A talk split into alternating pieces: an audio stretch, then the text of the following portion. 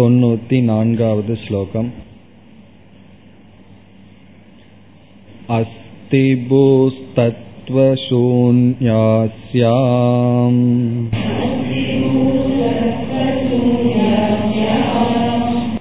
शब्दस्पर्शौ सरूपकौ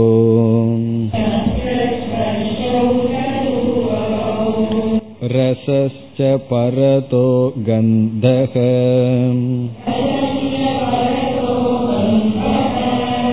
नैजः सत्ता विविच्यताम्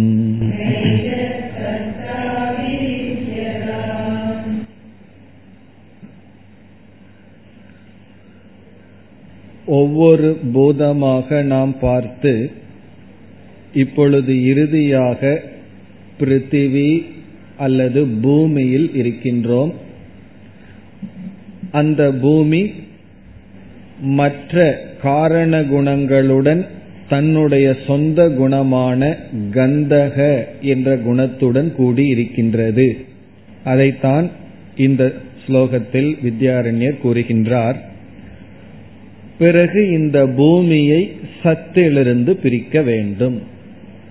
அதில் முதலில் மற்ற தத்துவங்களிடமிருந்து தொடர்ந்து வருகின்ற குணங்களை கூறுகின்றார். மூலமாக இருப்பது சத் அதை இங்கு அஸ்தி என்று கூறுகின்றார். பிறகு அதற்கு அடுத்து வருகின்ற தத்துவம் மாயா தத்துவம். மாயையினுடைய சொரூபம் மித்தியா அதை கூறுகின்றார். அஸ்தி பூகு என்பது சத் தத்துவ சூன்யா. தத்துவ சூன்யா என்றால் மித்யா இது மாயையிடம் இருக்கின்ற தன்மை. பிறகு மீண்டும் அதற்கு தொடர்ந்து வருவது ஆகாசம். ஆகாசத்தில் இருக்கின்ற குணம் சப்தம். பிறகு வாயுகு அதில் இருக்கின்றது ஸ்பர்ஷக. பிறகு அக்னி அதில் இருப்பது ரூபம். பிறகு நீரில் இருப்பது ரசக. பரதக. பரதக குணக. இவைகளெல்லாம் இதனுடைய காரணத்திலிருந்து வருகின்ற குணங்கள். அஸ்தி ஒன்று.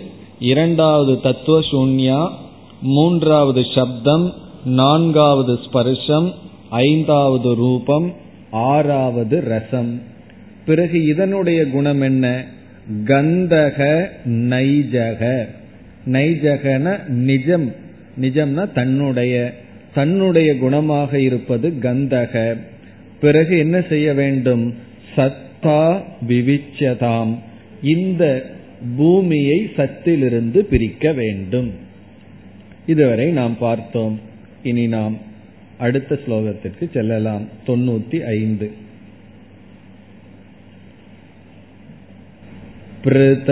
पृथक्कृतायां सत्तायाम्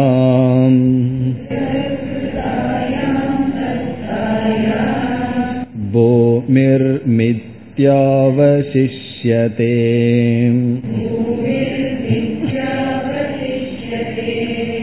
भूमेर्दशांशतो न्यूनम्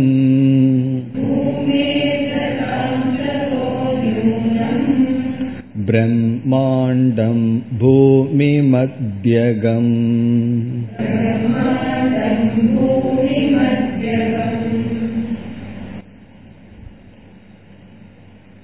சென்ற ஸ்லோகத்துடன் பஞ்சபூதங்களினுடைய விசாரம் முடிவடைகின்றது. நாம் இதுவரை பார்த்த பஞ்சபூதங்கள் சூக்மமான பஞ்சபூதங்கள். அதை வந்து தன்மாத்திரை என்று சொல்கின்றோம். முதலில் பிரம்மனிடமிருந்து ஆகாசம் தோன்றியது. ஆகாசத்திலிருந்து வாயு என்றெல்லாம் நாம் படிக்கும் பொழுது நாம் பார்த்து அனுபவிக்கின்ற இந்த ஆகாசம் அல்ல. இவைகளுக்கெல்லாம் சூக்மமாக இருக்கின்ற ஆகாசம். ஆகவே முதல் சிருஷ்டி சூக்மமான பஞ்சபூதங்கள். பிறகு என்ன ஆகின்றது? அந்த சூக்மமான பஞ்சபூதங்கள் பஞ்சீகிருதம் என்ற ஒரு மாறுதலை அடைகின்றது தத்துவபோதத்தில எல்லாம் நம்ம படிச்சிருப்போம் பஞ்சீகரணம் என்பது. அந்த பஞ்சீகரணத்திற்கு பிறகுதான் நாம் அனுபவிக்கின்ற இந்த ஸ்தூலமான பஞ்சபூதங்கள் வருகின்றது அவ்விதத்தில் இதுவரை ஆசிரியர் சூக்ஷ்மமான பஞ்சபூதத்தை கூறி வந்து பிறகு என்ன சொல்கின்றார் இங்கிருந்து? ஸ்தூல பஞ்சபூதத்துக்கு வருகின்றார். இந்த ஸ்தூல பஞ்சபூதம் என்பது நாம் அனுபவிக்கின்ற இந்த உலகம் இதுவும் எப்படி எந்த படியில் இருக்கின்றது என்றால் முதலில் சூக்ஷ்மமான பஞ்சபூதங்கள் ஸ்தூலமான பஞ்சபூதங்களாக மாறி விடுகின்றது. அந்த ஸ்தூலமான பஞ்சபூதத்திற்கு பிரம்மாண்டம் என்று ஒரு பெயர். பிரம்மாண்டம் என்றால் பஞ்சீகிருத பஞ்சமகா பூதானி பஞ்சீகிருதம் என்றால் சூக்ஷ்மமான பூதங்கள் ஸ்தூல நிலையை அடைந்து விடுவதுதான் பிரம்மாண்டம். காஸ்மாஸ் மாஸ் என்றெல்லாம் சொல்வது. இது எப்படி என்றால் களிமண்ணிலிருந்து விதவிதமான பானைகள் செய்ததற்கு பிறகுதான் அந்த பானைகள் எல்லாம் நமக்கு பயன்படும். வெறும் களிமண் வந்து குவியலா கிடந்ததுன்னு வைத்துக் கொள்வோமே அது வந்து இருக்கின்றது களிமண்ணாக இருக்கின்றது ஆனால் அதை நாம பயன்படுத்துகின்ற விவகாரத்துக்கு யோக்கியதையாக அது வரவில்லை. அப்படி பிரம்மாண்டம் என்பது வெறும் பஞ்சபூதங்களினுடைய ஸ்தூல பஞ்சபூதங்களினுடைய ஒரு சேர்க்கை. அது நமக்கு விவகாரத்துக்கு வரவில்லை. அதுதான் பிரம்மாண்டம்னு சொல்வது. பிறகு இந்த பிரம்மாண்டம் ஒரு மாற்றத்தை அடைய வேண்டும். அதைத்தான் புவனம் அல்லது லோகம் என்று சொல்லப்படுகிறது. இப்ப பிரம்மாண்டம் எப்படி மாறணும்? லோகமாக புவனமாக மாற வேண்டும். லோகமாக மாறுதல் என்பது ஜீவர்கள் வாழ்கின்ற இடம். ஜீவர்களுக்கு உரிய இடமாக மாற வேண்டும். இப்ப எல்லா பூதங்களும் சேர்ந்து ஒட்டு மொத்தமாக இருந்தா எப்படி வாழ்வது? நம்மளால வாழ முடியாது. அப்படி இந்த பஞ்ச பூதங்கள் நிலம்னு ஒரு இடம் இருக்கணும் நீர்னு ஒரு இடமா தனியா இருக்கணும் வாழ்வதற்கான இடம் இருக்க வேண்டும் காற்று இருக்கணும் தட்பவெப்ப சூழ்நிலை எல்லாம் இருக்க வேண்டும். அப்படி புவனமாக மாறுதல். பிறகு அதற்கு அடுத்தது ஒரு ஸ்டேஜ் இருக்கு. வெறும் உலகம் மட்டும் இருக்கின்றது. பிறகு அதை அனுபவிக்கின்ற தேகம் நமக்கு தேவை. இந்த உலகத்திலிருந்து தேகங்கள் ஷரீரங்கள் தோன்ற வேண்டும். அப்படி சிருஷ்டியினுடைய படி எப்படி என்றால் ஐந்து சூக்ம பூதங்கள் அதை தொடர்ந்து பிரம்மாண்டம் அதை தொடர்ந்து புவனம் அதை தொடர்ந்து தேகம் ஷரீரங்கள் இப்படி வர இருக்கின்றது. இனிமேல் நம்ம ஸ்தூலத்துக்கு வந்திருக்கோம். இதுவரைக்கும் சூக்மமாக இருந்தோம். இனி அடுத்ததாக பிரம்மாண்டம் வருகின்றது என்று பிரம்மாண்டத்தை அறிமுகப்படுத்துகின்றார். இப்ப இதுவரை நாம் பார்த்த இந்த படிகள் அதாவது பிரம்மாண்டம் புவனம் தேகங்கள். அதற்கு மேல வந்து சிருஷ்டியில தாற்பயம் அல்லது சிருஷ்டியில ஒன்றும் கிடையாது. அதுதான் கடைசி. இந்த மூன்று தத்துவத்தினுடைய மித்தியாத்துவத்தை இனி நிலைநாட்ட ஆசிரியர் ஆரம்பிக்கின்றார். இந்த கருத்து இந்த ஸ்லோகத்தில் ஆரம்பித்து தொண்ணூத்தி ஐந்தில் ஆரம்பித்து தொண்ணூத்தி எட்டாவது ஸ்லோகம் வரை செல்கின்றது. தொண்ணூத்தி ஐந்திலிருந்து தொண்ணூத்தி எட்டு வரை ஸ்தூல சிருஷ்டி விசாரம் அல்லது பிரம்மாண்டம் டு தேகம். பிரம்மாண்டத்திலிருந்து ஷரீரம் வரை உள்ள சிருஷ்டி அதனுடைய மித்தியாத்துவம் அதனுடைய வியாபகத்துவம் அதையெல்லாம் கூறுகின்றார். இனி நாம் தொண்ணூத்தி ஐந்தாவது ஸ்லோகத்திற்கு சென்றால் முதல் வரியில் சூக்ஷ்மமான பூமி விஷயத்தை முடிவுரை செய்கின்றார். சென்ற ஸ்லோகத்தில் சொன்னார் பூமியை சத்திலிருந்து பிரிக்க வேண்டும். பிரிச்சா என்னாகும்? அதை கூறுகின்றார் கிருதாயாம் சத்தாயாம். பூமியை சத்திலிருந்து பிரிக்கும் பொழுது பிருதக் கிருதாயாம் சத்தாயாம். சத்திடத்திலிருந்து பூமியை பிரிக்கும் பொழுது பூமியைங்கிறத நம்ம புரிந்து கொள்ள வேண்டும். பூமியை பிரிக்கும் பொழுது என்ன ஆகின்றது? மித்யா பூமிகி அவசிஷ்யதே. அவசிஷ்யதென எஞ்சி இருக்கின்றது. என்ன எஞ்சி இருக்கின்றது? பூமிகி பூமி எஞ்சி இருக்கின்றது. சத்திலிருந்து பூமியை பிரித்தால் பூமி இருக்கா? எப்படிப்பட்ட பூமியாக இருக்கிறது? அதுதான் இங்க முக்கியம். மித்யா பூமிகி. மித்தியாவான பூமி எஞ்சி இருக்கின்றது. அதனுடைய அர்த்தம் என்னன்னா அங்க பூமி கிடையாதுன்னு அர்த்தம். மித்யா பூமி இருக்குன்னா அங்க வந்து இல்லைன்னு அர்த்தம். இல்லைன்னு சொல்றத கொஞ்சம் அழகுபடுத்தி சொல்ல வேண்டும் சொன்னா மித்தியா பூமி. உனக்கு அறிவில்லை அப்படின்னு சொல்றதுக்கு ரொம்ப கஷ்டமா இருந்ததுன்னு வச்சுக்கோமே உனக்கு மித்தியா ஞானம் இருக்கு. எனக்கு ஏதாவது இருக்கிறத சொல்லுங்கன்னு சொன்னா என்ன சொல்றது? இல்லாதத சொல்லாதீங்க இருக்கிறத சொல்லுங்கன்னா மித்தியா ஞானம் இருக்கு. அப்படின்னு என்ன அர்த்தம்னா அறிவு இல்லை. பூமி இல்லைன்னு சொன்னா நம்ம பூமியிலேயே உட்கார்ந்துட்டு பூமி இல்லைன்னு எப்படி சொல்ல முடியும்னு கேட்பீர்கள். அதனால மித்தியா பூமிகி அவசிஷ்யதே. இது வந்து முடிவுரை. பஞ்ச சூக்ம பூதங்களினுடைய முடிவுரை. இனி அடுத்ததுக்கு வர்றார். ஆகாசத்தில் ஆரம்பிச்சார். ஆகாசத்துக்கு முன்னாடி சத்திலிருந்து மாயைக்கு வந்தார். அப்பவே என்ன சொன்னார்? சத்தை காட்டிலும் மாயை குறைவாக வியாபிக்கிறதுன்னு ஒவ்வொரு தத்துவமும் தோன்ற தோன்ற அது முன் இருப்பதை காட்டிலும் குறைவாக வியாபிக்கின்ற தன்மை இருக்கின்றதுன்னு சொன்னார். இனி பூமிக்கும் குறைவாக வியாபிப்பது என்ன என்றால் ஸ்தூலமான பஞ்சபூதங்கள். இனி ஸ்தூலமான பஞ்சபூதங்கள்லையும் ஆகாசத்தை எடுத்துக்கலாம் வாயு எடுத்துக்கலாம். இப்படியே போனோம்னா மறுபடியும் ஒரு அஞ்சாயிரம். அதனால என்ன செய்து விடுகிறார்? ஸ்தூலமாக ஸ்தூலம் ஆனவுடன் சூக்மமான பஞ்சபூதங்கள் ஸ்தூலமானவுடன் ஒவ்வொரு பூதத்தையும் தனித்தனியாக விசாரம் செய்யாமல் எல்லா ஸ்தூல பூதங்களினுடைய மொத்தம் இருக்கின்றதே அதை இங்கு பிரம்மாண்டம் என்று அழைக்கின்றார். பஞ்ச பூதங்களினுடைய மொத்தம். இப்ப வந்து ஒரு கார் இருக்கு அத கம்பெனியில வந்து ஒவ்வொரு பார்ட்டா சேர்ந்து என்னென்ன பார்ட் எல்லாம் சேர்ந்தா கார் ஆகுமோ அதெல்லாம் ரூம்குள்ள சேர்ந்து கொட்டி வச்சோம்னு வச்சுக்குவோமே அது என்ன ஆகும்னா அது இருக்கு கார் இருக்கு ஆனா கார் ரூபத்தில் இல்லை. அதுல எல்லாம் நம்ம அமர்ந்த ஒன்றும் செய்ய முடியாது. காருக்கு என்னென்ன செய்யறதுக்கு தேவையோ அவைகளை எல்லாம் ஒரு ரூம்குள்ள போட்டு வச்சோம்னு வைவோம். என்ன ஆகும்னா அப்படி இருக்கிறதா பிரம்மாண்டம். இந்த பஞ்ச பூதங்கள் நாம வாழ்வதற்கு தகுந்தமான உலகமாக மாறாமல் வெறும் பூதங்களாக மட்டும் இருக்கின்றது. பிண்டம் என்று சொல்வது. களிமண் வந்து பிண்டமா இருக்கு. அல்லது வந்து தங்கம் வந்து உருண்டையா? ஒரு கிலோவோ பத்து கிலோவோ உருண்டையா கிடக்கு. அது வந்து நகைகளாக இல்லை. அதை எடுத்து பயன்படுத்த முடியாது. அப்படி பஞ்ச ஸ்தூல பூதங்களினுடைய சேர்க்கை பஞ்ச ஸ்தூல பூதங்களினுடைய தோற்றம் மட்டும் பிரம்மாண்டம் என்று சொல்லப்படுகிறது. அதனுடைய தோற்றத்தை இப்பொழுது சொல்கின்றார். இப்ப நம்ம எவ்வளவு முடிச்சிருக்கோம்? பஞ்ச சூக்ம பூதத்தை முடிச்சு ஸ்தூல பூதத்துக்குள்ள இறங்கும் போது பிரம்மாண்டத்துல இறங்கி இருக்கின்றோம். அது இரண்டாவது வரி. பூமேகே தசாம்சதக நியூனம் பிரம்மாண்டம்.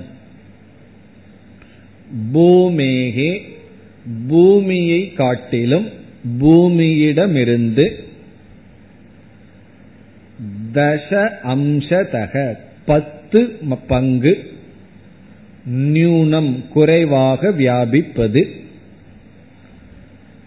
பூமியை காட்டிலும் பத்து மடங்கு குறைவாக வியாபிக்கின்ற தன்மையுடையது பிரம்மாண்டம்.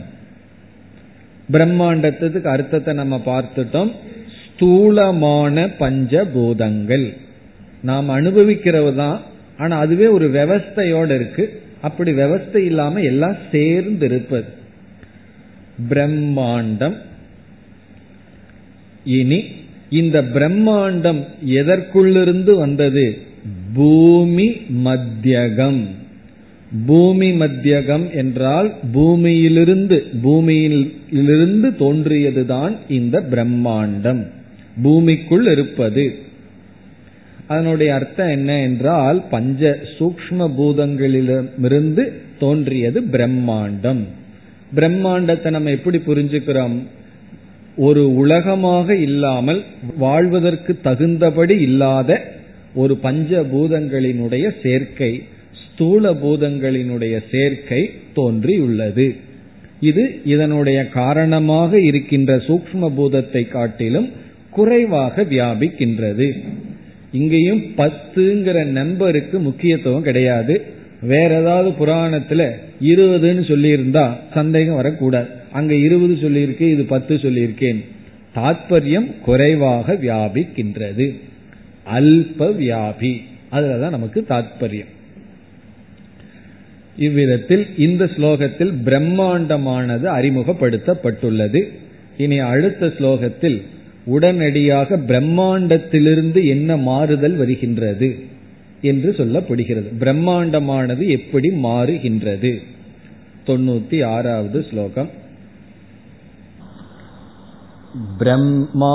ब्रह्माण्डमध्ये तिष्ठन्ति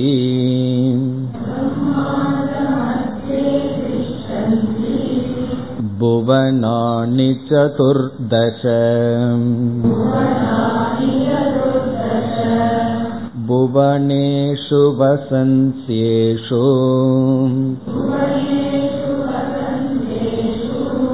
प्राणिदेहा यथा यथम्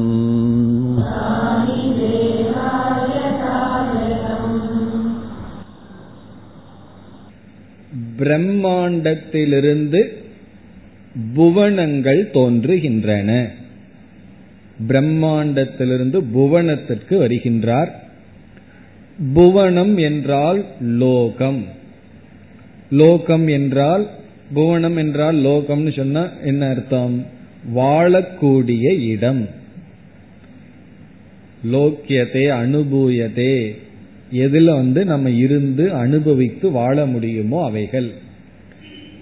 சயின்ஸ்ல எல்லாம் சொல்வார்கள் அல்லவா? பூமி எப்பொழுது தோன்றியது? சூரியனிடம் இருந்து வந்ததாம். ரொம்ப அத்தியதிகமான உஷ்ணமா இருந்ததாம்.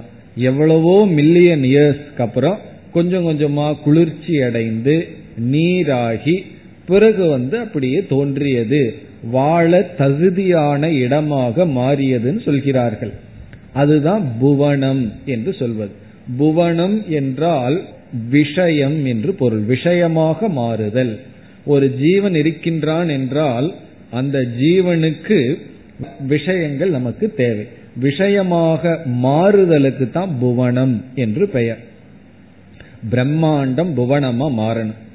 அதுக்கு ஒரு உதாரணம் சொன்னா நமக்கு புரிஞ்சிடும் மண் இருக்கு பிறகு வந்து விதைகள் எல்லாம் இருக்கு. அந்த மண் வந்து எப்படி மாறுகின்றது? தாவரங்களாக மாறுகின்றது. அது ஸ்தாவரமா மாறும் பொழுது என்னாகின்றது? நமக்கு போகத்திற்குரிய விஷயமாக உணவாக மாறுகின்றது. அந்த உணவையும் நம்ம அப்படியே சாப்பிடுவதில்லை. நெல் இருக்குன்னு வைத்துக் கொள்வோமே. அந்த நெல்லுங்கிறது என்ன? பூமி தான். முன் வந்து மண்ணா இருந்தது தான் இப்பொழுது நெல்லா இருக்கு.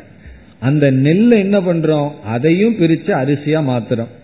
பிறகு என்ன ஆகின்றது அதுவும் பூமி தான். பஞ்சபூதத்திலான ஒரே தத்துவம் ஸ்தூல பொருள் தான். பிறகு அந்த நெல்லையும் சாப்பிட்றது இல்ல அரிசியும் சாப்பிட்றது இல்ல அதையும் நம்ம வேக வைக்கிறோம். கடைசியா ஓதனம் சாப்பாடா மாறுது. அதுதான் நமக்கு வந்து போக்கிய வஸ்துவா இருக்கு. இப்ப பூமியும் ஒண்ணுதான் இந்த சாதமும் ஒன்றுதான். ஆனா ரெண்டுக்குள்ள வேறுபாடு இருக்கின்றது. இந்த சாதம் இருக்கின்றது அல்லவா அதைத்தான் புவனம்னு சொல்றோம். புவனம் என்றால் நமக்கு விஷயமாக இருக்கின்றது அதை நேரடியா நம்மால சாப்பிட முடியும். அப்படி இந்த பிரம்மாண்டம்ங்கிறது ரா ஃபார்ம் ரா மெட்டீரியல். புவனம்ங்கிறது ஃபைனல் ப்ராடக்ட். இப்போ ஒரு கம்பெனிக்குள்ள ரா மெட்டீரியல் போகும். அந்த தங்கத்தை உருவாக்குற இடத்துல போய் பார்த்தோம்னா தெரியும். கல்லு மண்ணா உள்ள போகும். கடைசியா சுத்த தங்கமா மேல வரும்.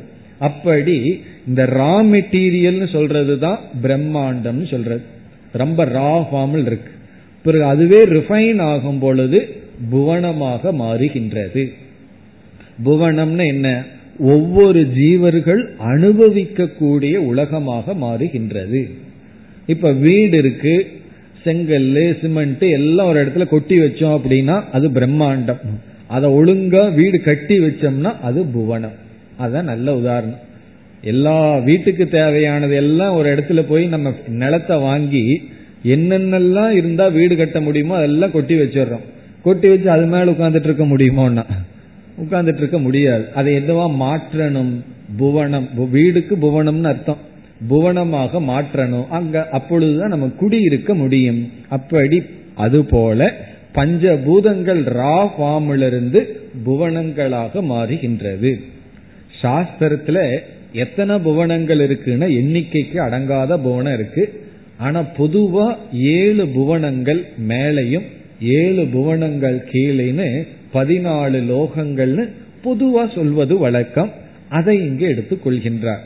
இதுல பதினாலு சொல்லியிருக்கேன் நான் வேற புராணத்துல பதினெட்டு படிச்சினேன்னு சந்தேகம் வரக்கூடாது. ஒரு இதுவும் ஒரு வந்து உதாரணத்துக்காக இப்படி பதினான்கு லோகங்கள் தோன்றின. அதை சொல்கின்றார் பிரம்மாண்ட மத்தியே திஷ்டந்தி புவனானி சதுர்தச சதுர்தசன பதினான்கு புவனானின உலகங்கள். நான்கு மேலுலகங்கள் நான்கு கீழுலகங்கள். ஏழு மேல ஏழு கீழே. இவ்விதம் பதினான்கு புவனங்கள் உலகங்கள். திஷ்டந்தி நிற்கின்றது. எதில் பிரம்மாண்ட மத்தியே. இந்த பிரம்மாண்டத்தில். அப்படின்னா பஞ்சபூதத்தில் அர்த்தம். பிரம்மாண்டம்ங்கிறது பஞ்சபூதம். நம்ம வீடு கட்டுறதுக்கு என்னென்னலாம் வேணுமோ செங்கல் சிமெண்ட் அதுல வீடு இருக்குன்னு சொல்றது போல முன்ன வந்து அது தனித்தனியா இருந்தது. ஒரு அரேஞ்சு ஃபார்ம்ல விவஸ்தையா இல்லை. அதை வந்து நம்ம மிக அழகாக எப்படி கட்டுறோமோ அது போல பதினான்கு லோகங்கள்.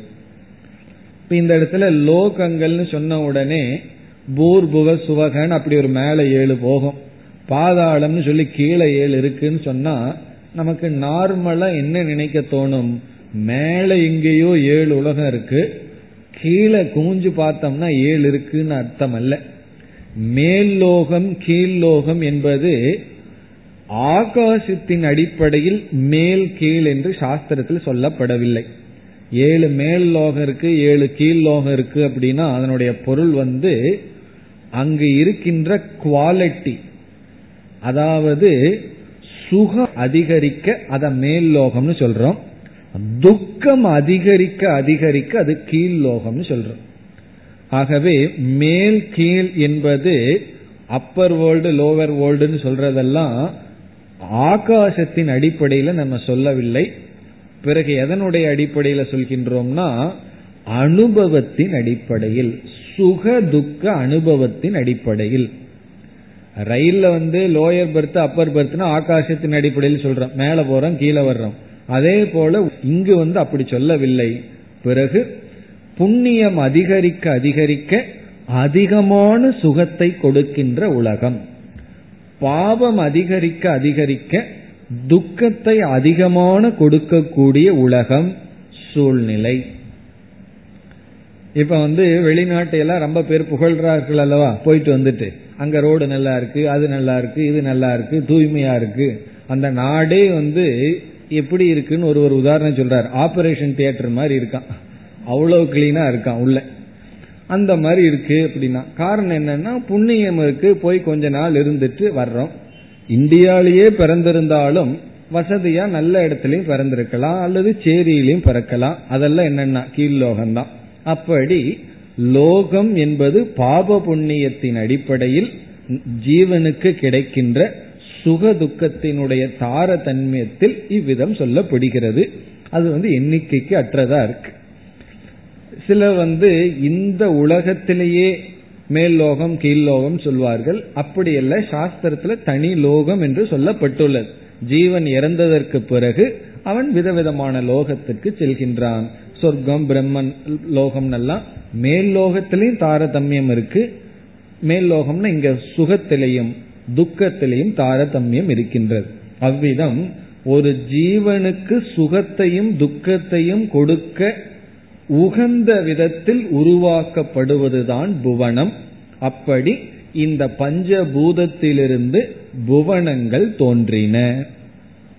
பிரம்மாண்ட மத்தியே திஷ்டந்தி புவனானி சதுர்தச. இங்கேயும் நம்ம இனி ஒரு கருத்தை புரிஞ்சுக்கணும். இந்த புவனங்கள் பிரம்மாண்டத்தை காட்டிலும் பத்து மடங்கு குறைவாக வியாபிக்கின்றது. அதையும் நம்ம புரிஞ்சுக்கணும். ஏன்னா ஒவ்வொன்றும் வர வர அது பத்து மடங்கு குறைஞ்சிட்டே வருதுன்னு சொன்னார். அதுவும் இங்க நாம் சேர்த்தி கொள்ள வேண்டும். பிரம்மாண்டம்ங்கிறது பெருசா இருக்கு. அதுல ஏதோ ஒரு பகுதி தான் உலகமாக மாறி இருக்கின்றது இந்த பூமி இருக்கு எவ்வளவு பரப்பளவு சொல்கிறார்கள்? ஆனா வந்து விவசாயம் செய்கின்ற பூமி ஓரளவு தான் வியாபிச்சிருக்கு. நீர் இருக்கிற பூமி ஓரளவு தான் வியாபிச்சிருக்கு.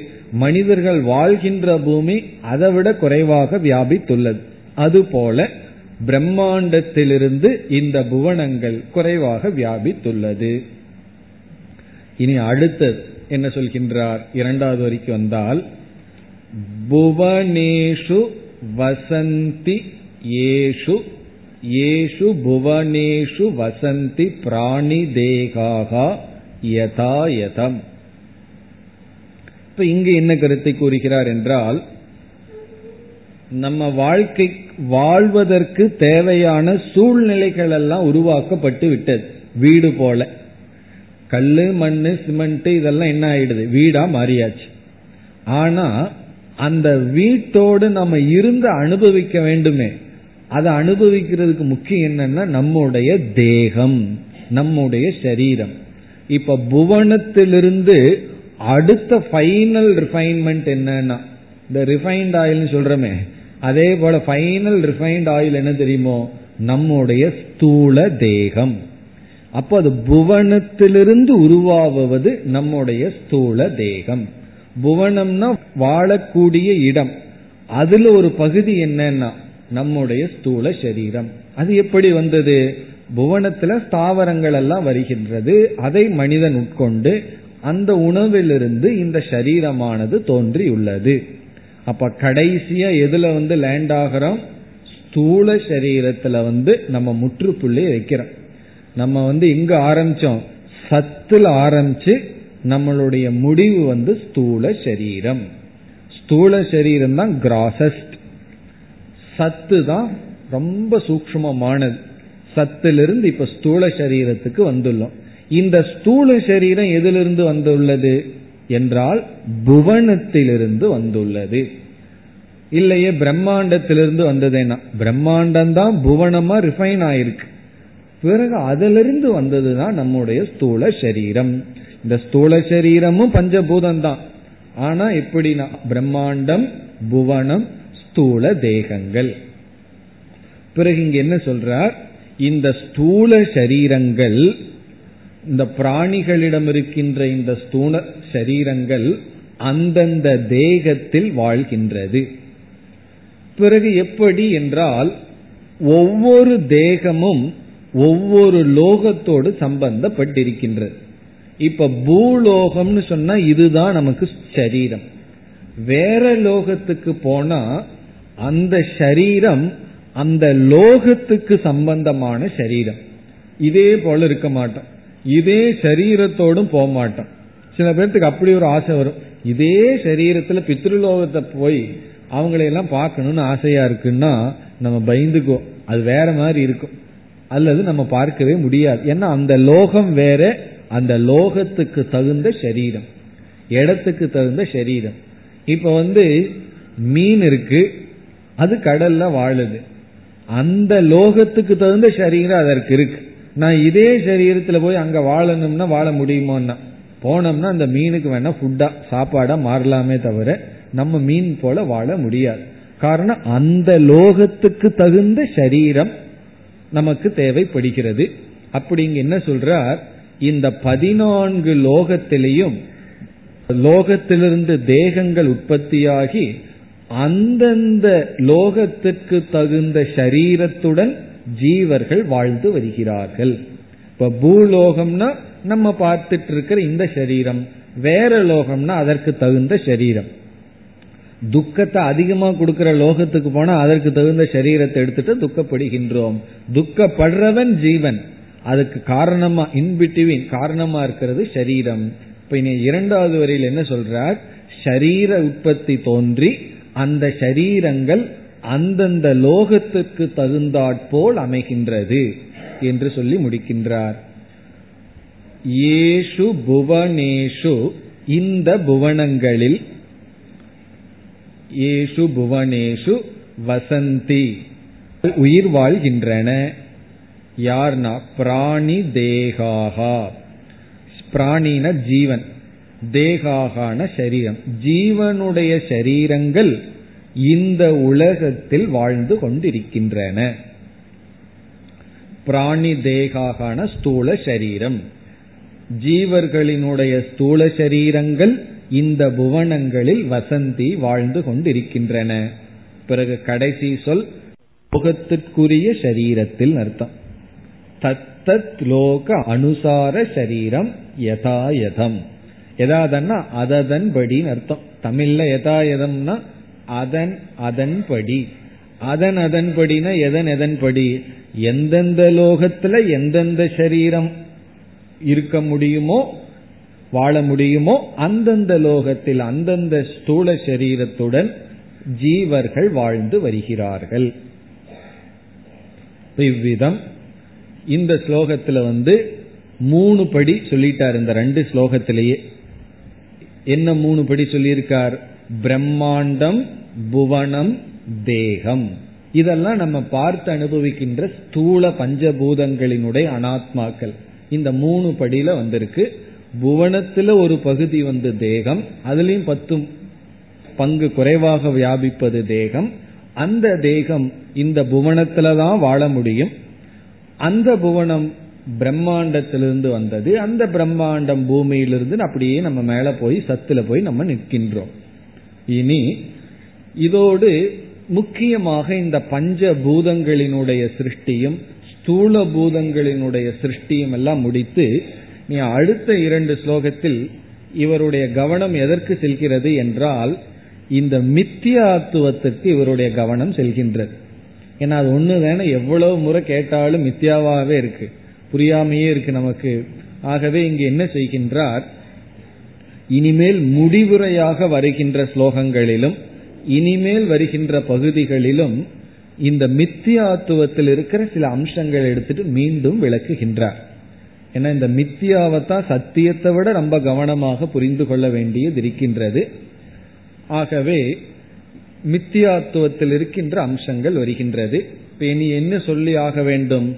இந்த பிரம்மாண்டம் புவனங்கள் தேகங்கள் இவைகளெல்லாம் மித்தியான்னு சொல்லி மித்திய அம்சத்தை மீண்டும் எடுத்து விளக்குகின்றார். தொண்ணூத்தி ஏழாவது ஸ்லோகம்.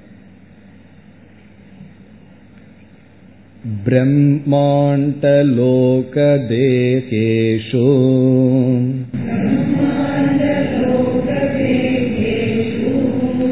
सत्त्वस्तुनि पृथक्कृते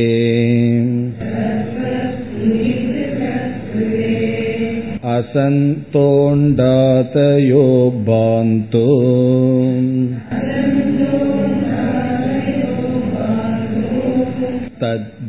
तद्भानेपीह काक्षतिः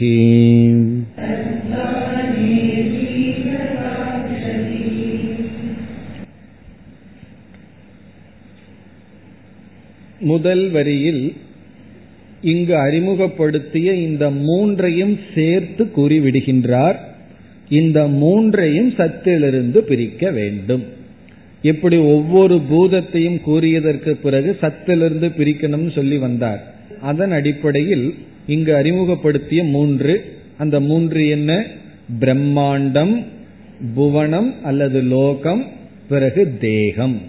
இந்த மூன்றையும் கூறுகின்றார். பிரம்மாண்ட லோக தேகேஷு.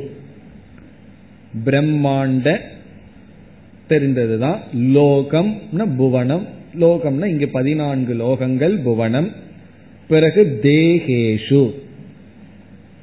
இவைகளிடமிருந்து சத்வஸ்துனி பிருத்தக் கிருதே சத்துவஸ்துவமிடமிருந்து பிரிக்க வேண்டும். பிரிக்கும் பொழுது என்று சொல்கின்றார். அதை நம்ம இங்க சுருக்கமா புரிஞ்சுக்கிறது பிரிக்க வேண்டும்னு புரிஞ்சுக்குவோம். பிரிக்க வேண்டும்.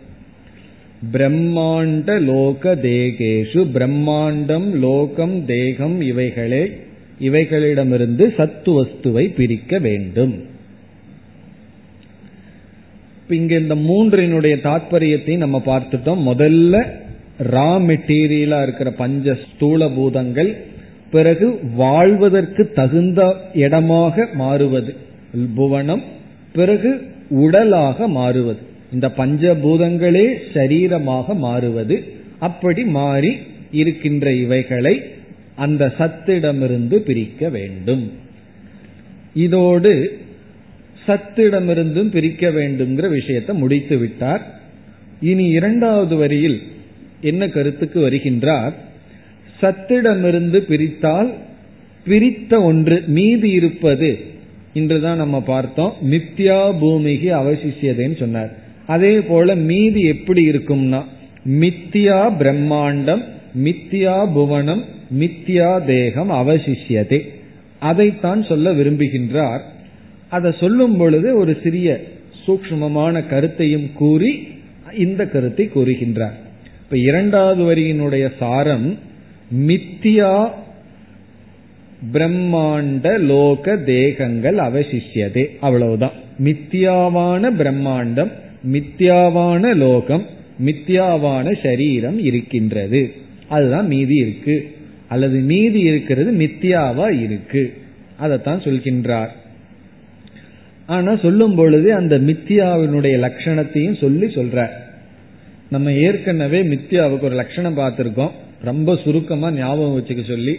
ஞாபகம் இருக்கோ? என்றால் அதாவது அசத்து பாதி. பாசமானே சதி அசத்துவம் அல்லது அசத்துவே சதி பாசமானத்துவம். அதாவது இல்லை ஆனால் விளங்குகிறது. அதான் மித்தியா. அதை மட்டும் நம்ம மனசுல நன்கு பதிய வைத்து கொள்ள வேண்டும். தூக்கத்துல கேட்டாலும் சொல்லணும். கனவுலயும் அந்த லட்சணம் வரணும். என்ன லட்சணம்? இரு தெரியுது இல்லை. இல்லை தெரியுது. ரெண்டு தான் தெரியவில்லை தெரிகின்றது ஆனால் இல்லை. அதை நம்ம வந்து லட்சணமா பார்த்தோம் அவித்தியமானத்வே சதி பிரதீதிகி அப்படி எல்லாம் பார்த்தோம். அவித்தியமானத்வே சதினா சொரூபதாக உண்மையில் இல்லாமல் ஆனால் விளங்கி கொண்டு இருக்கின்றது அது இல்ல விளங்குதுங்கிற குழப்பம் வரும்போது என்ன சொல்லிடுறோம்? உண்மையில் இல்லாமல் ஆனால் விளங்கி கொண்டு இருக்கின்றது அதைத்தான் மீண்டும் இங்கு சொல்கின்றார். அது அசத்தாக இருந்த போதிலும் அது விளங்குகிறது. அது விளங்கட்டுமே. அதனால நமக்கு என்ன நஷ்டம் வந்துட போகுதுன்னு கேட்கிறார் பூர்வபக்ஷி வந்து எல்லாம் நம்ம கிட்ட கேட்கறது என்ன? அத்வைதிகள் கிட்ட. நீ துவைதம் இல்ல இல்ல. அத்வைதம் தான் சொல்ற. ஆனா அத்வைதம் வந்து நான் வந்து அதை அனுபவிக்கல. துவைதத்தை அனுபவிச்சுட்டு இருக்கேன் துவைதம் தான் தெரியுதேன்னா. நம்ம என்ன சொல்ல போறோம்? தெரியட்டுமே. கொஞ்சம் நல்லா தெரியட்டும் சரியா தெரியலனா கண்ணையெல்லாம் கொஞ்சம் சரிப்படுத்திக்கோ. நல்லா பாருன்னு சொல்றோம். அதனால என்ன? காக்ஷதிகின்னு கேட்கிறார் அதாவது இது விளங்கட்டுமே விளங்குவதனால் நமக்கு என்ன கேடு வந்துருது? அதாவது அத்வைதத்துக்கு என்ன கேடு வந்துருதுன்னு சொல்றார். நமக்கு ஒரு கேடு வர போவதில்லை. இது விளங்குவதனால அத்வைதத்துக்கு என்ன கேடு வந்துருதுன்னு சொல்றார். இப்ப இங்க என்ன சொல்றாருங்கிறத மீண்டும் நம்ம வந்து ஒரு சில விசாரத்துடன் பார்ப்போம். அதாவது பொதுவாக சத்து வஸ்து சர்வதா பாதி. சதக பானம். சதகனா இருக்கிறது விளங்கும். இது வந்து பொதுவா இருக்கு. ஒன்னு இருக்குன்னா அது விளங்கும். நம்ம வீட்டுக்குள்ள போறோம். என்னென்னலாம் இருக்கோ அதெல்லாம் நமக்கு விளங்குது. சேர் இருந்தா விளங்குது. என்னென்னலாம் வீட்டுல முன்னாடி வச்சிருக்கிறோமோ அதெல்லாம் விளங்குது. சதக பானம். இது வந்து நார்மல் ரூல் பிறகு இதுக்கு ஆப்போசிட் என்ன? அசதக அபானம். அது இல்லைன்னா விளங்காது. அப்போ சத்தினுடைய விளக்கம் விளக்கம்னா அது விளங்குவது அறியப்படுவது. அசத்து வந்து விளங்காது. இல்லை அப்படின்னா விளங்காது. இது வந்து சாதாரணமா இருக்கிற நியதி. சதக பானம் அசதக அபானம். சத்தினுடைய ஸ்பூர்த்தி விளங்குதல். அசத்து வந்து விளங்காமல் இருத்தல் அறியப்படாமல் இருத்தல். விளங்குதல்ங்கிறத அறிதல்னு புரிந்து கொள்ளலாம். சத்து இருக்கிறது தெரியுது இல்லாதது தெரியாது. இது வந்து ஒரு பெரிய தத்துவமா நம்ம சொல்லிட்டு இருக்கோம். ஒரு பெரிய தத்துவமா என்ன? இருக்கிறது தெரியுது இல்லாதது தெரியல அவ்வளவுதான். ஆனால் இப்ப வந்து சில சமயத்துல சதக அபி அபானம் அப்படின்னு வந்ததுன்னு வச்சுக்குவோமே. இருக்கு ஆனா தெரியவில்லை. சதக அபானம். சத்தினுடைய சத்துன இருக்கு அபானம்னா விளங்கவில்லை. இருக்கு ஆனால் தெரியவில்லை விளங்கவில்லை. இது மட்டுமா? அசதக பானம். அது வேற வந்துருது. இல்லாதது தெரிகிறது. இப்படி வந்து நடக்குமான்னா பொதுவா நடக்காதுதான். நடக்குமான்னு யாராவது கேட்டா என்ன சொல்லுவான்? அது எப்படி நடக்கும்னு சொல்லிடுவோம். அதாவது இப்ப சொன்னதுக்கு ஆப்போசிட்டா சதக பானம். அது வந்து காமன் நார்மல் இருக்கிறது விளங்குகிறது அறியப்படுகிறது. சதக அபானம் பொதுவா நடக்காதுன்னு சொல்லிடுவோம். இருக்கு அது தெரியாதுன்னு சொல்ல முடியாது. இருக்குன்னா அது தெரிகின்றது விளங்குகிறது. பிறகு அசதக அபானம்ங்கிறது சரி இல்லைன்னா விளங்காது. ஆனா அசதக பானம். இல்ல ஆனா விலங்குதான் இப்போ பூர்வபக்ஷி நம்ம கிட்ட என்ன சொல்றான்? இந்த துவைதம் இருக்கே அது சத்து. அது நல்லா விளங்கிட்டு இருக்கு பிரம்மன் இருக்கு அது அசத்து அத்வைதம் அது விளங்கவே கிடையாது. நீ என்ன சொல்ற? விளங்கி கொண்டிருக்கிற சத்து துவைதம் விளங்கிட்டு இருக்கு அதுக்கு அபானம் இல்லைன்னு சொல்ற. எது கண்ணு முன்னாடி பார்த்துட்டு இருக்கிறனோ அதை நீ இல்லைன்னு சொல்ற. எது எனக்கு அசத்தா இருக்கோ எது வந்து இல்லாமல் இருக்கின்றதோ அதை வந்து நீ என்னன்னு சொல்கின்றாய்? இருக்கு இருக்குங்கிற. அத்வைத பிரம்ம அசத் பாதின்னு நீ சொல்ற அனுபவிக்கின்ற துவைதம் வந்து சத்தா இருக்கு அதை இல்ல இல்ல அசத்துன்னு சொல்லி கொண்டிருக்கின்றாயே என்று நம்ம கிட்ட கேட்கிறான். பிறகு பொதுவாக பூர்வபக்ஷமே என்னவென்றால் இருக்கிறது விளங்குது இல்லாதது விளங்காது. அது எப்படி நீ தலைகீழா சொல்லலாம்? நீ வந்து இருக்கிறது விளங்கவில்லை. பிரம்மன் இருக்கு அத்வைதமான பிரம்மன் இருக்குங்கிற ஆனா விளங்கலைன்னு வேற சொல்ற. விளங்குறதுக்கு ஏதோ சாஸ்திரம் எல்லாம் படிக்கணும் ஏதோ செய்ய வேண்டும்னு சொல்கின்றாய்.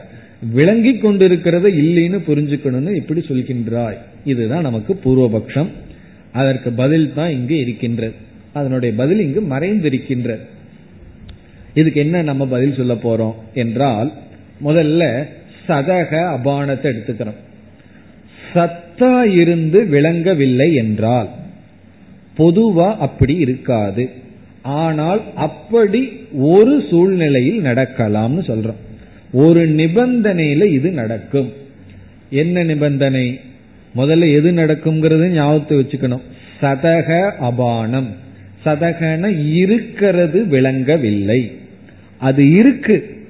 இல்லாததனால விளங்கல. இருந்து கொண்டிருந்த போதிலும் நமக்கு தெரிய விளங்கவில்லை. என்பது நடைபெறலாம். ஒரு நிபந்தனையில். அதற்கு சொல்ற நம்ம நிபந்தனை வந்து ஆவரணேன. ஆவரணத்தினால் அது நடைபெறலாம். மறைத்தல் ஆவரண சக்தின்னு எல்லாம் படிக்கிறோமே. மறைத்தலினால் இருப்பது விளங்காமல் இருக்கலாம். அப்ப என்ன பதில் சொல்றோம்? சதக அபானம் ஆவரணேன சம்பவதி. சதக அபானம் சம்பவதி தான். சத்தினுடைய விளங்காத தன்மை நடக்காதுதான் ஆனா சத்தினுடைய விளங்காத தன்மை நடக்கலாம் ஆவரணேன. ஏதாவது ஒன்று மறைத்தால். அதுக்கு நல்ல உதாரணம் என்னன்னா நம்ம இரவு நேரம் ஒன்பது மணிக்கு வீட்டில் இருக்கோம். எல்லா பொருள்களும் விளங்கி கொண்டு இருக்கு திடீர்னு எலக்ட்ரிசிட்டி போயாச்சு. என்ன ஆச்சுன்னா சதக அபானம். அங்கு இருக்கின்ற பொருள்கள் எல்லாம் இருக்கு. இல்லையே எலக்ட்ரிசிட்டி போயிடுதுன்னு வச்சுக்குவோமே. முன்னாடி இருக்கிற சேரு சுவர் எல்லாம் இல்லைன்னு சொன்னீர்கள் என்றால் அதை நீங்க தெரிஞ்சுக்கணும்னா நடந்து பாருங்க. அது இருக்கா இல்லையா? அப்படின்னு நமக்கு தெரிஞ்சிடும் அப்போ அது இருக்கின்றது. ஆனாலும் ந பாதி விளங்கவில்லையேனா? தம ஆவரணத்துவா தமஸ் வந்து மூடி இருக்கின்றது. அப்போ ஆவரணத்தினால இருக்கிறது விளங்காமல் இருக்கலாம். நம்ம என்ன சொல்றோம்? அதே போலதான் அத்வைதம் பிரம்ம. அத்வைத பிரம்ம இருக்கு. உனக்கு வந்து ஆவரணமும் சேர்ந்து இருக்கே அதுக்கு நாங்க என்ன பண்ணட்டும்னு கேட்கறோம். உனக்கு ஆவரணமும் சேர்ந்து இருக்கிறதுனால அது இருந்தும் அது உனக்கு விளங்கவில்லை. எப்படி என்றால் இரவு நேரத்தில் வீட்டில் இருக்கின்ற பொருள்களெல்லாம் இருக்கு ஆனா விளங்கவில்லை. இருளினால். பிறகு வெளிச்சம் வந்தா அந்த லைட் வந்து திடீர்னு சேர் டேபிள் எல்லாம் கொண்டு வரல. இருக்கிறத காட்டுது. எப்படி இருந்ததோ அப்படி காட்டுது. அப்படி ஞானம் அந்த அத்வைத பிரம்மத்தை காட்டுகின்றது. இது ஒரு பதில். இனி ரெண்டாவது படிக்க வருவோம். ரெண்டாவது என்ன சொல்றோம்? அசதக பானம். இல்லாதது தெரிகின்றது. இல்லாதது எப்படி தெரியும்னா இல்லாதது தெரியாதது தான் ஆனாலும் எப்படி தெரியலாம்? இப்ப இருக்கிறது ஏன் தெரியலங்கிறதுக்கு ஆவரணம்னு சொன்னோம். இல்லாதது தெரியக்கூடாதது தானே. ஆனா இல்லாதது தெரிவதற்கு என்ன காரணம்? இல்லாதது இருப்புக்கு வருவது எதனால்? என்றால் அங்க ஆவரணேன சம்பவதின்னு சொன்னோம். இங்க நம்முடைய பதில் பிராந்தியா சம்பவதி. பிராந்தியா சம்பவதி அல்லது அத்தியாசேன சம்பவதி. பிராந்தியினால அது நடக்கும். பிராந்தினா சமஸ்கிருத பிராந்தி. பிராந்தியினால் நடக்கும். இங்கிலீஷ் பிராந்தியினால நடக்கும் தான் சமஸ்கிருதத்துல இங்க நம்ம பேசிட்டு இருக்கோம். பிராந்தியா சம்பவதி. தவறுதலினால் நடக்கும். என்னன்னா அசதக பானம். யார்கிட்ட போற நம்ம பாம்பு தான் இருக்கு. பாம்பு அங்க கிடையாது. எங்க கயிற்று மீது கிடையாது. அந்த இடத்துல பாம்பு கிடையாது கயிறு தான் இருக்கு. ஆனா பாம்பு பாதி. இல்லாதது விளங்கியதேனா?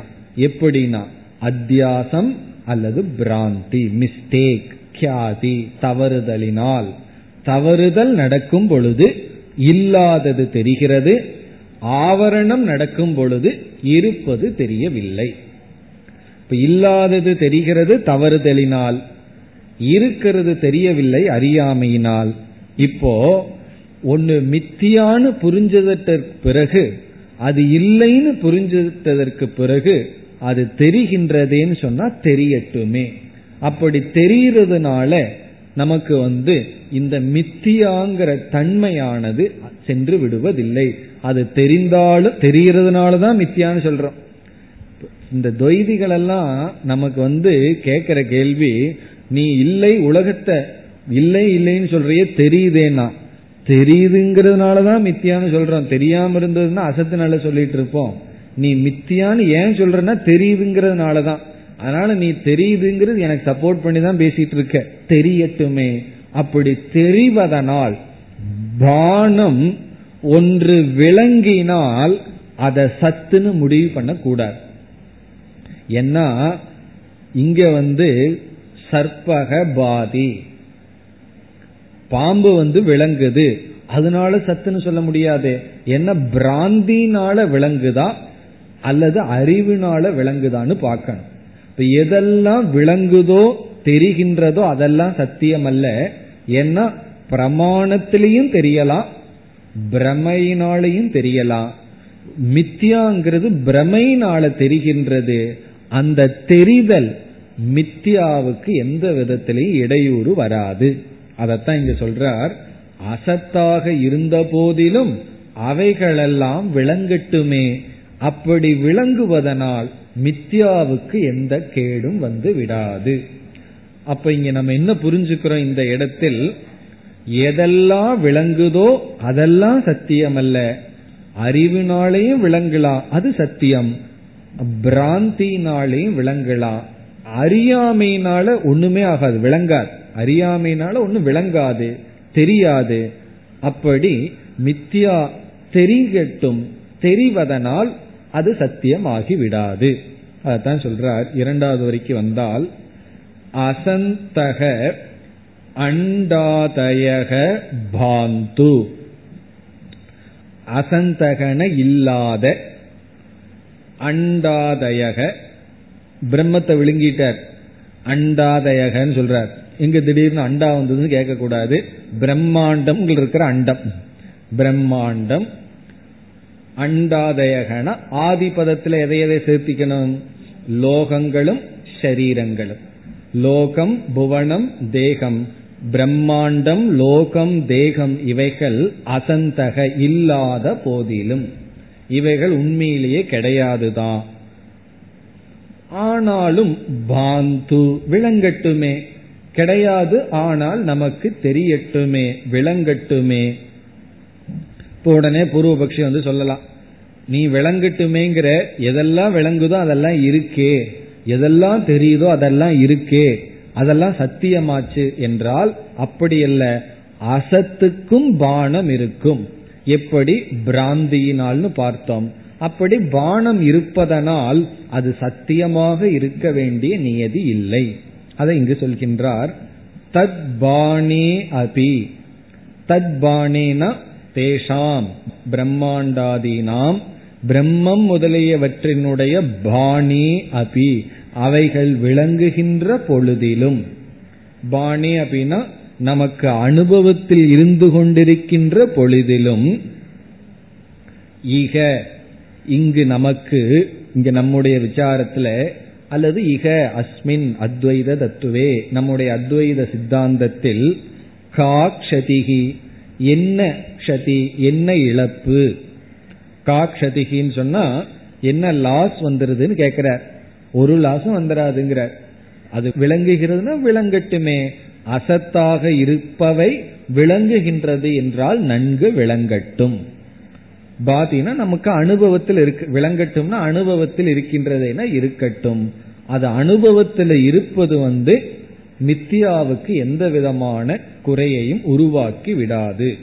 இக காட்சதிக்கு என்ன கதி இருக்கு? நம்ம வந்து சில சமயத்துல லோக்கல் லாங்குவேஜ்ல பேசும்போது என்ன குறைஞ்சு போகுதுன்னு கேட்கறோம் இல்லையா? அதுதான் இங்க வேதாந்தத்தில் இப்படி கேட்கறது காட்சதின்னு என்ன குறைஞ்சு போகுது எங்க மித்தியாவுக்கு அப்படின்னு என்ன? எங்க மித்தியா மித்தியாவாகவே இருக்கும். விளங்கி கொண்டிருந்த போதிலும். இதிலிருந்து எது விளங்குகிறதோ அது சத்தியமல்ல. ஏன்னா பிராந்தியிலையும் விளங்கலாம் பிரமாணத்தின் மூலமாகவும் விளங்கலாம். பிரமாணத்தின் மூலமாக விளங்கினா சத்தியம் பிரமையின் மூலமாக விளங்கினால் அது மித்தியா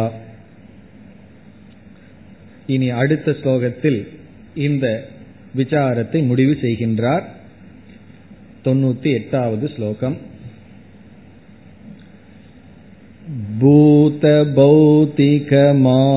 भूतभौतिकमायाणाम् असत्त्वेत्यन्तवासिते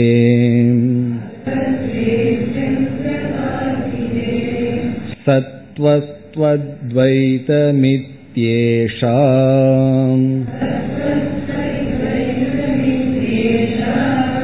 दीर्विपर्येति न क्वचित्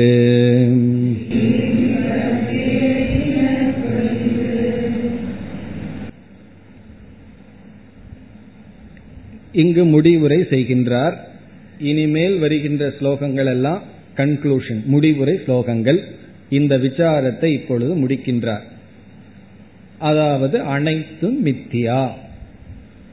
ஆகவே இங்கு அனைத்து தத்துவத்தையும் எடுத்துக் கொள்கின்றார் பூத பௌதிக மாயானாம்.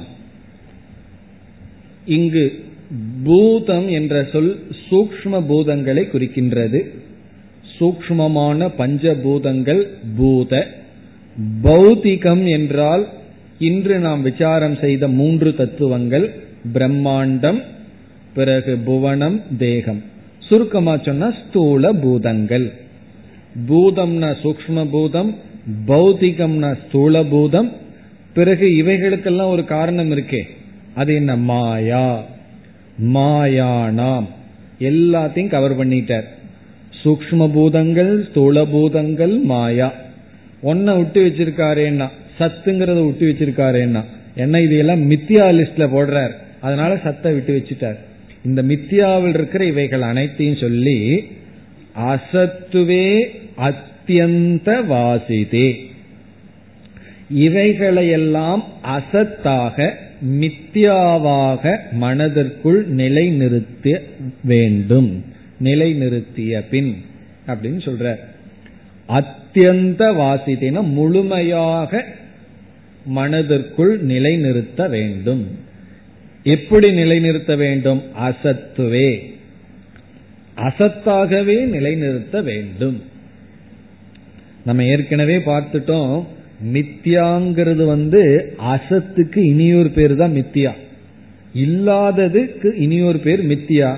சரி இல்லாததுக்கு எதுக்கு இனியொரு பேர் கொடுக்கறீங்கன்னா? ஒரு விசேஷம் இருக்கு. அசத்து ந பாதி அசத்து. அசத் பாதினா நித்தியா. இல்ல ஆனா அனுபவிக்கிறோம்னா அது மித்தியா ஆனா வந்து சொரூபமா அசத்தா இருக்கிறதுனால மனசுக்குள்ள என்ன புரிஞ்சுக்கணுங்கிறார் இவைகளெல்லாம் வெறும் அசத். இல்லை என்று உறுதியாக மனதிற்குள் சென்ற பிறகு இப்ப முதல் வரியில வந்து மித்தியா சொல்லிட்டார். இனி இரண்டாவது வரியில் என்ன சொல்றார்? சத்துவஸ்து அத்வைதம். சத்துவஸ்து இருக்கே அது அத்வைதம். என்ன இங்க இரண்டாவது பொருளே கிடையாது. எல்லாம் மித்தியாவாக ஆகிவிட்டது. அதனால சத்து வஸ்து அத்வைதம். சத்துங்கிற வஸ்துவானது இரண்டுக்கு இருக்கின்றது என்ற இதி ஏஷாதீகி இந்த ஏஷா இந்த தீஹி அறிவானது இப்படிப்பட்ட இந்த அறிவானது சத்துவஸ்து இரண்டற்றது என்கின்ற இந்த அறிவானது ந குவச்சித்து எப்பொழுதும் எந்த நிலைகளிலும் குவச்சித்து எந்த நிலைகளிலும் ந விபர்யேதி மாறுதலை அடையாது. இந்த அறிவு எந்த நிலைகளிலும் மாறுதலை அடையாது. நிலைத்திருக்கும். இந்த அறிவு நிலையாக இருக்கும். விபரீதினா உள்டா தலைகீழா மாறுறது.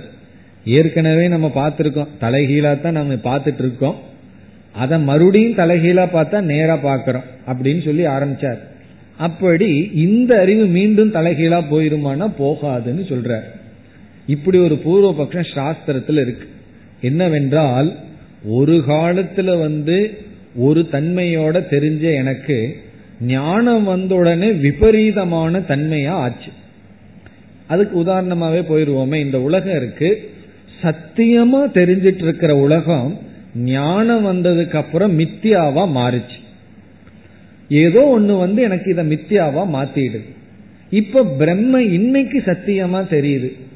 நாளைக்கு வேற ஏதாவது வந்து அதை மித்தியாவா மாத்திருமோ என்ற ஒரு பயம் நமக்கு வருமா? இன்னைக்கு இப்ப வந்து உன் பையன் எப்படி இருக்கான்னு சொன்னா சில பேர் என்ன புத்திசாலித்தனமா பதில் சொல்லிடுவார்கள். சோ ஃபார் சோ குட் இன்னைக்கு வரைக்கும் ஒழுங்கா இருக்கா? நாளைக்கு எப்படி இருப்பான்னு தெரியாது. அப்படி சோ ஃபார் சோ குட்ங்கிறது போல இருக்கே. இன்னைக்கு எனக்கு சத்தியமா தெரிஞ்சது மித்தியாவா மாறுச்சுன்னா அப்போ இந்த பிரம்மன் வேற ஏதாவது அறிவு வந்து வேற ஏதாவது வந்து மீண்டும் மாத்தி விட்டுருமோ அப்படின்னு ஒரு பயம். இப்ப மாறிக்கொண்டே போறமே என்ற பயம் வரும் பொழுது அது வேண்டான்னு சொல்ற ந விபரியேதி மாறாது. அதுக்கு என்ன லாஜிக் என்றால் இப்ப வந்து கயிற்ற பாக்கிறோம் கயிற்ற வந்து நம்ம என்னன்னு புரிஞ்சிட்டோம் ஏதோ ஒரு மாலை கிடக்குதுன்னு புரிஞ்சிட்டோம். மாலா அப்படின்னு புரிஞ்சிட்டோம். பிறகு கொஞ்சம் நல்லா பார்த்த உடனே அது மாலை அல்ல தண்ணீரினுடைய தாரா. தண்ணீர் அப்படி சிந்தி இருக்குன்னு புரிஞ்சிட்டோம். பிறகு என்னாச்சு? இப்போ மாலா அப்படிங்கிற அறிவு கொஞ்ச நேரத்துக்கு பிறகு தாரான்னு மாற்றப்பட்டது. பிறகு என்ன ஆச்சுன்னா கொஞ்ச நேரத்துக்கு அப்புறம் சர்ப்பம்னு மாற்றப்பட்டாச்சு. இப்படியே மாறிட்டே போகுதே கயிறுன்னு தெரிஞ்சதுக்கு அப்புறம் கொஞ்ச நேரத்துக்கு அப்புறம் மாறுமான்னு ஒரு பயம் வந்தா நம்ம என்ன சொல்றோம்? மாற்றம் மித்தியா டு மித்தியா போனா மாறிட்டு இருக்கும் என்னைக்கு சத்தியத்துக்கு வந்தோமோ அதற்கு பிறகு மாற்றம் கிடையாது. ஒரு பொய்யிலிருந்து இனி ஒரு பொய்ய புரிஞ்சுட்டா பொய்யுக்கு பொய் மாறிட்டே தான் இருக்கும். ஆனா மெய்யிடம் வந்து விட்டால் மாறாது. இந்த பிரம்மன் சத்தியத்துவாத் ந விபர்யேதி. அப்ப சத்தியத்துக்கு வர்ற வரைக்கும் மாற்றம் இருந்துட்டே இருக்கும். சத்தியத்துக்கு வந்ததற்கு பிறகு மாற்றம் இருக்காது. நான் மாறிட்டே இருக்கேன்னா ஒரு மித்தியாவிலிருந்து இனி ஒரு மித்தியாவுக்கு போறேன்னு அர்த்தம். மிருத்யோச மிருத்யும் கச்சதிங்கிறது போல ஒரு பொய்யிலிருந்து இனியொரு பொய்க்கு போற வரைக்கும் மாற்றம் இருக்கும்.